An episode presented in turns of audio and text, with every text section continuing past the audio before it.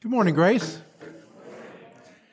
Allow me to introduce myself again. My name is Jeff Locast, and um, I am your interim pastor.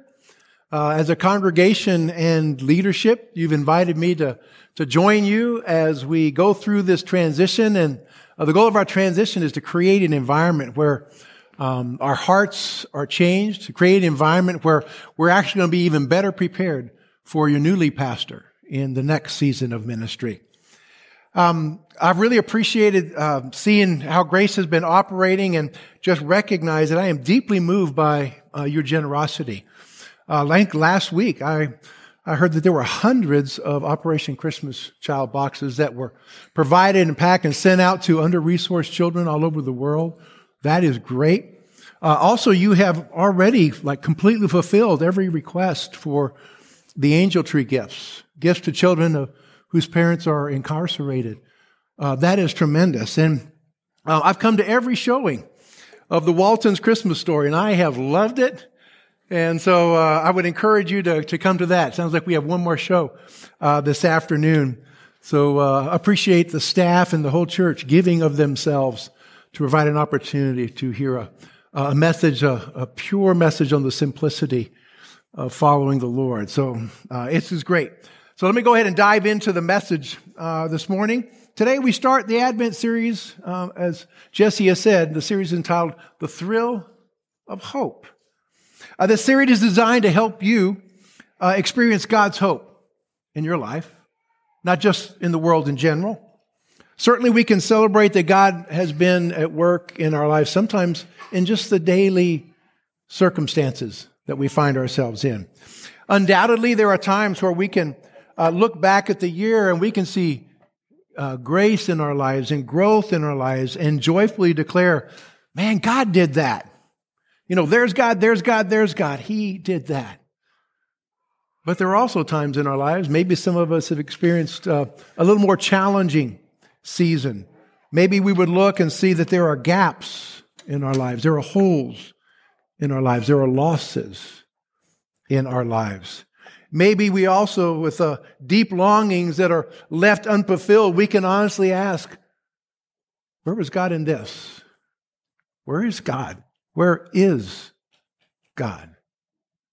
Well, this Christmas season, the Thrill of Hope series helps us to see that God's timing uh, in fulfilling His hope for us, it's often different than our preferred timing. You know, sometimes we read scripture and it seems like a crisis arises on Monday, and then by Thursday, God has it all taken care of in time for a great weekend. But that may be discouraging to us, especially if we have losses, we have unfulfilled longings. Other times we can see that God in Scripture, He allows years and decades and centuries and maybe even millennia to transpire before he visibly acts, visibly intervenes to bring about his intended purpose. But however long our gap, we too must wait and we must be changed. We've got to be changed in our waiting. Be changed in our waiting and maintain the hope that God has given us. The encouragement of this Thrill of Hope series is that at times, though God may be silent, he is not still. Let me say that again. At times it looks as if uh, God has been silent, but He is not still. God is not just watching us from above, He is with us in this life. Furthermore, this series uh, helps us to understand that some of our hopes are not His hopes. Sometimes He's got different hopes for us than maybe we would have. And so we ourselves and our hopes must be transformed. And that's our message today. Transforming hope. What God has for us is for our ultimate good and for His eternal glory. No matter how dark our circumstances and difficult our path, we are never alone. And we can turn to Jesus who promises to be with us in every one of our trials. So this month we celebrate that Jesus came to provide salvation for all who would believe. And he will come again to consummate that salvation. so that we will forever be in his presence. But between now and that not yet, we're going to pursue being transformed into people of hope. That's who we want to become people of hope through Christ, who is our hope. Now, probably every day we use that little word, that little word hope. But we use it like, like we're just wishing for something. Maybe you've heard someone say something like this Well, I sure hope I get an A in that class. Or I hope that girl likes me, or I hope that guy likes me. Um, I, I hope my company, my business thrives this next year. I hope I stay healthy. I hope their marriage survives. I hope we have more peace. But a good Bible uh, dictionary defines hope like this. It's kind of wordy, so let me just walk you through it.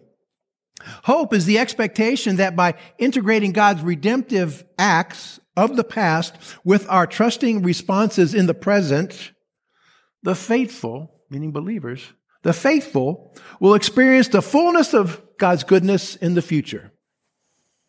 Now that's a lot. Uh, I've included a couple thoughts from uh, Pastor Matt Woodley, and here's one of them. He defines hope more simply. I like his definition. He says, hope is a God honoring vision for better days that changes us in the present. Hope is a God honoring vision for better days. So there's something up ahead. Maybe it's around the corner. You just can't see it yet.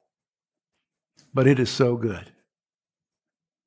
But that good future isn't intangible because hope reaches in, it transforms in the present. Here's what I mean by that. Take some of the, uh, the hopes I just talked about. Uh, if I'm a student and I'm serious, seriously hoping for an A in that calculus class or that history course, if that's what I'm hoping for at the end of the semester, well, then that's going to encourage me to be studying throughout the semester. If I wasn't a serious student before if I'm hoping for an A, the change takes place that I'm going to be diligent in my study right now through the semester for that hope to be realized. If I'm a businessman or a woman hoping for a profitable 2024, I'm going to work harder and smarter now to see that hope realized. If we want peace in our nation or in our state or in our community or, or in the church in 2024, in an election year, no less, then this month we need to stop uh, demeaning or uh, discouraging people who have views that are different than we, than we have. Yes, hope is a vision for better days that motivates us to change right now, to change in the present. And in the Bible, hope in God isn't based on wishing. It's not. But it's based on history with Him as our unfailing God. It's history that gives us glimpses of God's character and provides reasons why we should trust Him, why we should place our hope in Him. So the vision for a better future isn't based on, on wishful thinking. Instead, vision points us to a specific person. Hope is not wrapped up in a season, it's not wrapped up in a program or in a better job or a bigger house. Hope is wrapped up in a person. And the biblical word for that person is Messiah. And that Messiah is Jesus Christ. And for any follower of Jesus, hope always depends on the, the reliability of the one who is doing the promising. Hope is never based on our wishful thinking or positive feelings or even how much faith we have. Hope is based on a God who is really there. A God who has left good and sufficient reasons for us to know and to trust Him. In the Bible, hope is based on a reason. We have hope because our promise keeping God has promised us. Now, that's not irrational. That's not unfounded. So, hope is about a person and a promise, Jesus, the promised Messiah. Now, hope takes preparation, and because of uh, our hope in God uh, to be fulfilled, we too are going to have to make some preparations. Those preparations lead to transformation. So let's, let's skip ahead to see a man named Zechariah. Uh, to Zechariah's hope that's realized at the end of Luke chapter 1. So if you've got your Bibles, you can turn towards the end of Luke chapter 1. There we're going to see a flashback. Then we're going to see a flashback, and we'll go back to the first part of the chapter where we're going to revisit Zechariah and his wife Elizabeth before their hope is realized. And let me encourage you to listen closely. Uh, just like you're in a movie. Have you ever seen a movie and it kind of starts out and uh, it goes maybe for a few minutes and then something flashes on the screen and says like two years ago or 12 months ago. And I'm like, oh man, I wish they had told me there was going to be a flashback. I'd have paid more attention in the very beginning. So, so pay attention. We're going to be going through the verse uh, 67 through 79. Uh, allow me to read that. That's, this is where Zechariah and Elizabeth's hope is realized in the birth and the circumcision of their son John. Uh, Luke 1, verse 67, at, at the birth of John. His father, Zechariah, was filled with the Holy Spirit and prophesied, saying, Blessed be the Lord God of Israel, for he has visited and redeemed his people and raised up a horn of salvation for us in the house of his servant David, as he spoke by the mouth of his holy prophets from of old, that we should be saved from our enemies and from the hand of all who hate us, to show the mercy promised to our fathers, and to remember his holy covenant, the oath that he swore to our father Abraham, to grant us that we, being delivered from the hands of our enemies, might serve him without fear, in holiness and righteousness before him all of our days. And you, child, will be called the prophet of the Most High. For you will go before the Lord to prepare his ways, to give knowledge of salvation to his people in the forgiveness of sins, because of the tender mercy of our God, whereby the sunrise shall visit us from on high to give light to those who sit in darkness and in the shadow of death, to give our feet, to guide our feet into the way of peace. Did you hear Zechariah? I mean, he's just, he's just brimming with hope. Hope realized. Now, in this summary, this is a prophetic song, and it's just a string of praises from beginning to end. Let me kind of dissect some of those praises. First, there's praise to God for keeping his 1,000 year old promise to King David that you see in 2 Samuel, Samuel chapter 7. Second, there's praise to God for keeping his 2,000 year old promise to Abraham, the Abrahamic covenant back in Genesis 12. Third, there's praise to God for keeping his nine to 10 month old promise to Zechariah and giving him his son John, who was the forerunner of the Messiah. And then lastly, uh, there's praise to God for the coming of the rising sun, uh, the Messiah himself, the messianic sunrise. In these 12 or 13 verses, one commentator uh, describes Zechariah as the mouthpiece of God, kind of a divine soloist here because this song is just full of scripture. You can hear all the Old Testament language in it. Drawing on his priestly life, nurtured by scripture, Zechariah's words are almost totally Old Testament language. Scholars say that there could be as many as 33 allusions and quotations from the Old Testament in just these 12 verses. Zechariah's hope of a son has just been realized, but these other hopes are just being initiated, soon to be initiated. And I say that initiated because we know. Uh, we know that not all of Israel, nor the rest of the, that, the world, for that matter, has embraced the spiritual redemption offered in Christ. Nor has Israel or the world experienced God's full and final protection, peace, from all their enemies. These hopes are yet to be fulfilled. And what's happening in Gaza right now is just painful evidence of this truth. Now, Zechariah's son, John, who we will know as John the Baptist, will become the forerunner of Jesus, the Messiah. And this prophetic song of Zechariah kind of makes Zechariah the, the forerunner of the forerunner. With this song, Zechariah is declaring God's goodness and promises, and then specific to himself and to Elizabeth, a lifetime of grieving childlessness is now gone, completely gone. Zechariah is just brimming with joy. But he wasn't always like that. So, flashback, maybe nine, ten months ago. And it's important for us to understand the mindset of the Jewish people in this passage, the, the Jewish people that are alive at the time of John the Baptist's birth. So let's start with just a little bit of, of the big picture. In ancient times, God often worked in the world through the Israelites and through their leaders. God spoke to them through dreams and visions and miracles. And the leaders and the priests and the prophets of Israel were the ones through whom God most often spoke.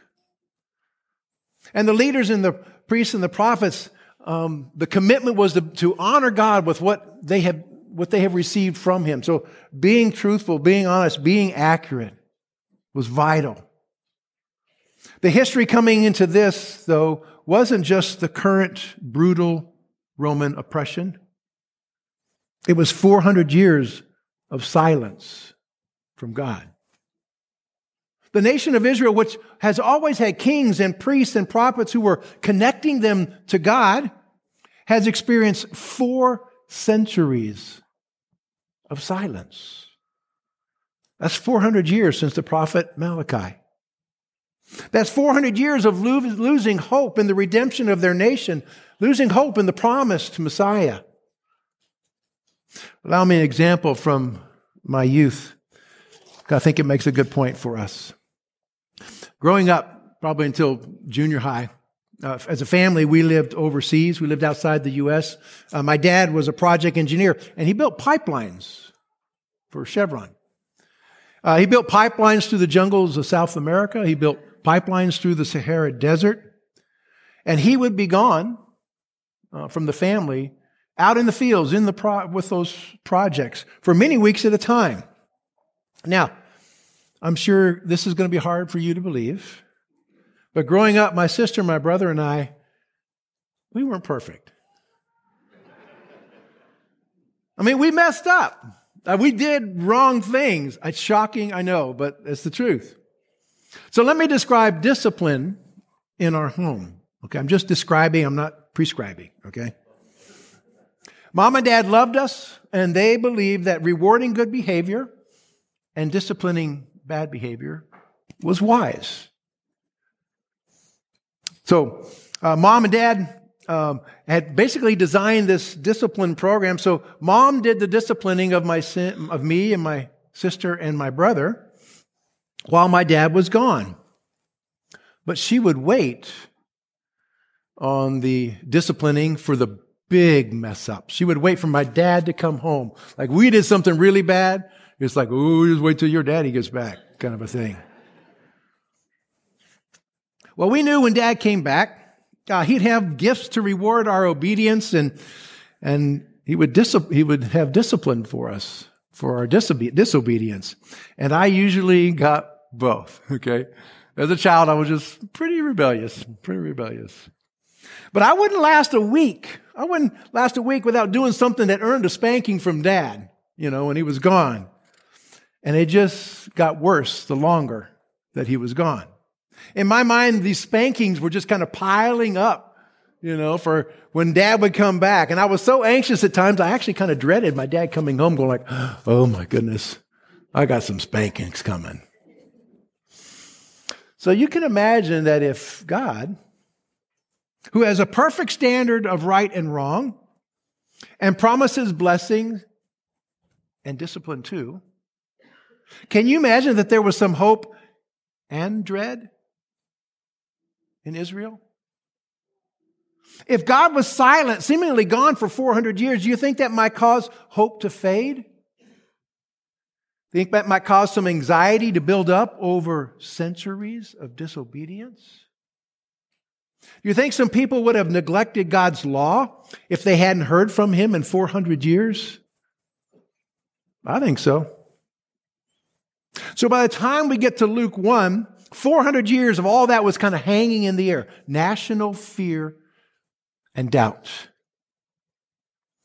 But then it gets worse as personal pain is added to national pain. And let's look at this Luke 1, verses 5 through 7. In the days of Herod, king of Judea, there was a priest named Zechariah of the division of Abijah. And he had a wife from the daughters of Aaron, and her name was Elizabeth. And they were both righteous before God, walking blamelessly in all the commandments and the statutes of the Lord. But they had no child because Elizabeth was barren, and both were advanced in years. So, how have things gotten worse? Well, here we read about Zechariah and Elizabeth. Life has deeply, deeply wounded them. They're dealing with one of the deepest disappointments of life barrenness, childlessness. That's a deep wound, deep pain. And maybe some of you are right there, or maybe you have something else that is deeply painful to you in your own way. And as a result, maybe you've been, you've had a problem trusting God because of the pain, because of the disappointment, and all the unanswered questions in your life. Now, I think that some of our most significant kinds of doubt about God doesn't come from a philosophy book. It comes from the trials of life. It comes from the pain in life. In our pain, we just don't see how God could be watching over our lives and have it turn out like it has so far for us. And what we read in Luke is about a couple who is brokenhearted because they've always wanted to have kids, but they can't. And now they're too old. And unless God miraculously steps in, they have totally missed out on this. And barrenness in those days, well, there was hardly anything worse for a couple. In this ancient Jewish culture, barrenness was primarily looked upon as having negative and spiritual implications. So not only was the hope of having a, having a family lost, and also no children to take care of you in your old age, others believed you to be cursed by God if you didn't have children. Now, it was true. At times, God had judged the sinfulness of men and women through childlessness, through uh, barrenness. But Elizabeth's barrenness was not due to any uh, personal sin because it said that they were both, both Zechariah and Elizabeth, both, were upright in the sight of God, blameless in their obedience. And that doesn't mean they were without any sin, but unlike many of their day, their lives were examples of genuine faith. And both of them were descendants of priestly tribes, the ones who carried out all the spiritual practices in the temple. So how they lived and their ancestral heritage of priesthood. That, that encouraged a deep faith in them. And yet they have dealt with this grief, this grief of barrenness and the sting of questions that people would ask about them. Oh, yeah, Zechariah. Zechariah and Elizabeth. I wonder what's wrong with them. I wonder why God's mad at them. What don't we know? about them. And maybe even over the years, maybe there were miscarriages involved. So there would be years of cycling between hope and disappointment. But they've resolved themselves to the fact that they're never going to have children. And so by this point, a kind of pervading disappointment and discouragement has set in on this. And so let me ask you this. Do you have something like that in your life? that is just really discouraging, very disappointing? Is there something that's really good that you just can't understand why God hasn't given it to you yet? Maybe you're like Zechariah and Elizabeth, who in pain and confusion ask themselves, or maybe even ask God, God, where are you? What have we done wrong? What is, what's wrong with us? I know a few longings as tortuous, as childlessness, and then we're not going to dwell on it anymore, other than to say this lifelong emptiness was soon to be erased by God in a miraculous way. So let's look at that, verses 8 through 13. We're going to see how God speaks into this. Verse 8 Now, why he, meaning Zechariah, was serving as a priest before God when his division was on duty, According to the custom of the priesthood, he was chosen by Lot to enter into the temple of the Lord and burn incense. And the whole multitude of the people were praying outside at the hour of incense, and there appeared to him an angel of the Lord standing on the right side of the altar of incense. And Zechariah was troubled when he saw him, and fear fell upon him. So, just to remind us, there's been 400 years of silence from God, growing national fear and doubt. Uh, 400 years of silence to the nation, a lifetime of childlessness for Zechariah and Elizabeth. And now, boom, there is a fierce and resplendent angel of the Lord standing at the right hand of the altar of incense. And I just love this. Here we see what angels are really like. A lot of people imagine angels to be like the Pillsbury Doughboy with wings. Okay? I don't know if you remember the, that. But just know this in the Bible, when someone sees an angel, their first response is to be absolutely terrified. Then the angel's first response back to them is usually something like, no, no, it's okay. Okay. You know, don't be afraid. You know, don't die on me. Don't have a heart attack. Back to verse 13. Let's finish this scene. But the angel said to him, Do not be afraid, Zechariah, for your prayer has been heard, and your wife Elizabeth will bear you a son, and you shall call his name John. And you will have joy and gladness, and many will rejoice at his birth, for he will be great before the Lord. And he must not drink wine or strong drink. And he will be filled with the Holy Spirit even from his mother's womb. And he will turn many of the children of Israel to the Lord their God. And he will go before him in the, yeah, before him in the spirit and the power of Elijah to turn the hearts of the fathers to the children and the disobedient to the wisdom of the just to make ready for the Lord a people prepared. There's a lot there. But in the midst of Zechariah of being absolutely terrified, a prayer was answered but it might not be what you think. This is probably not just, hey, Zechariah, I heard your, I heard your prayer uh, that you and Elizabeth have been praying for years, and, and you're going to have a son. It's probably more than that. In fact, that might not even be the most important part. Most likely, Gabriel's referring to the prayer that Zechariah has just prayed in the holy place for the redemption of Israel, for the coming Messiah. That was the prayer. What Gabriel is saying is God has been silent, but he has not been still. He's been working in the nation of Israel. He's been working in Rome. He's been working in the whole world. And Zechariah, God is now going to do that sovereign work. And oh, by the way, it includes your son. So amazingly, Zechariah is told the national prayer of redemption he offered is going to be answered. After hundreds of years of people praying for this, the answer is now coming, and it's going to be connected to Zechariah and Elizabeth through their son. This son was supposed to be set apart from the pleasures of the world. He would be empowered by the Holy Spirit even before he was born. And this son is going to be a prophet in the power and the likeness to one of the greatest prophets of Israel, Elijah.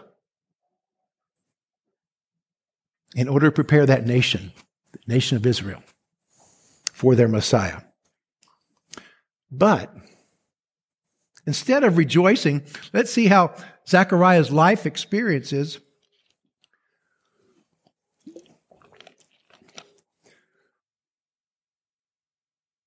Experiences of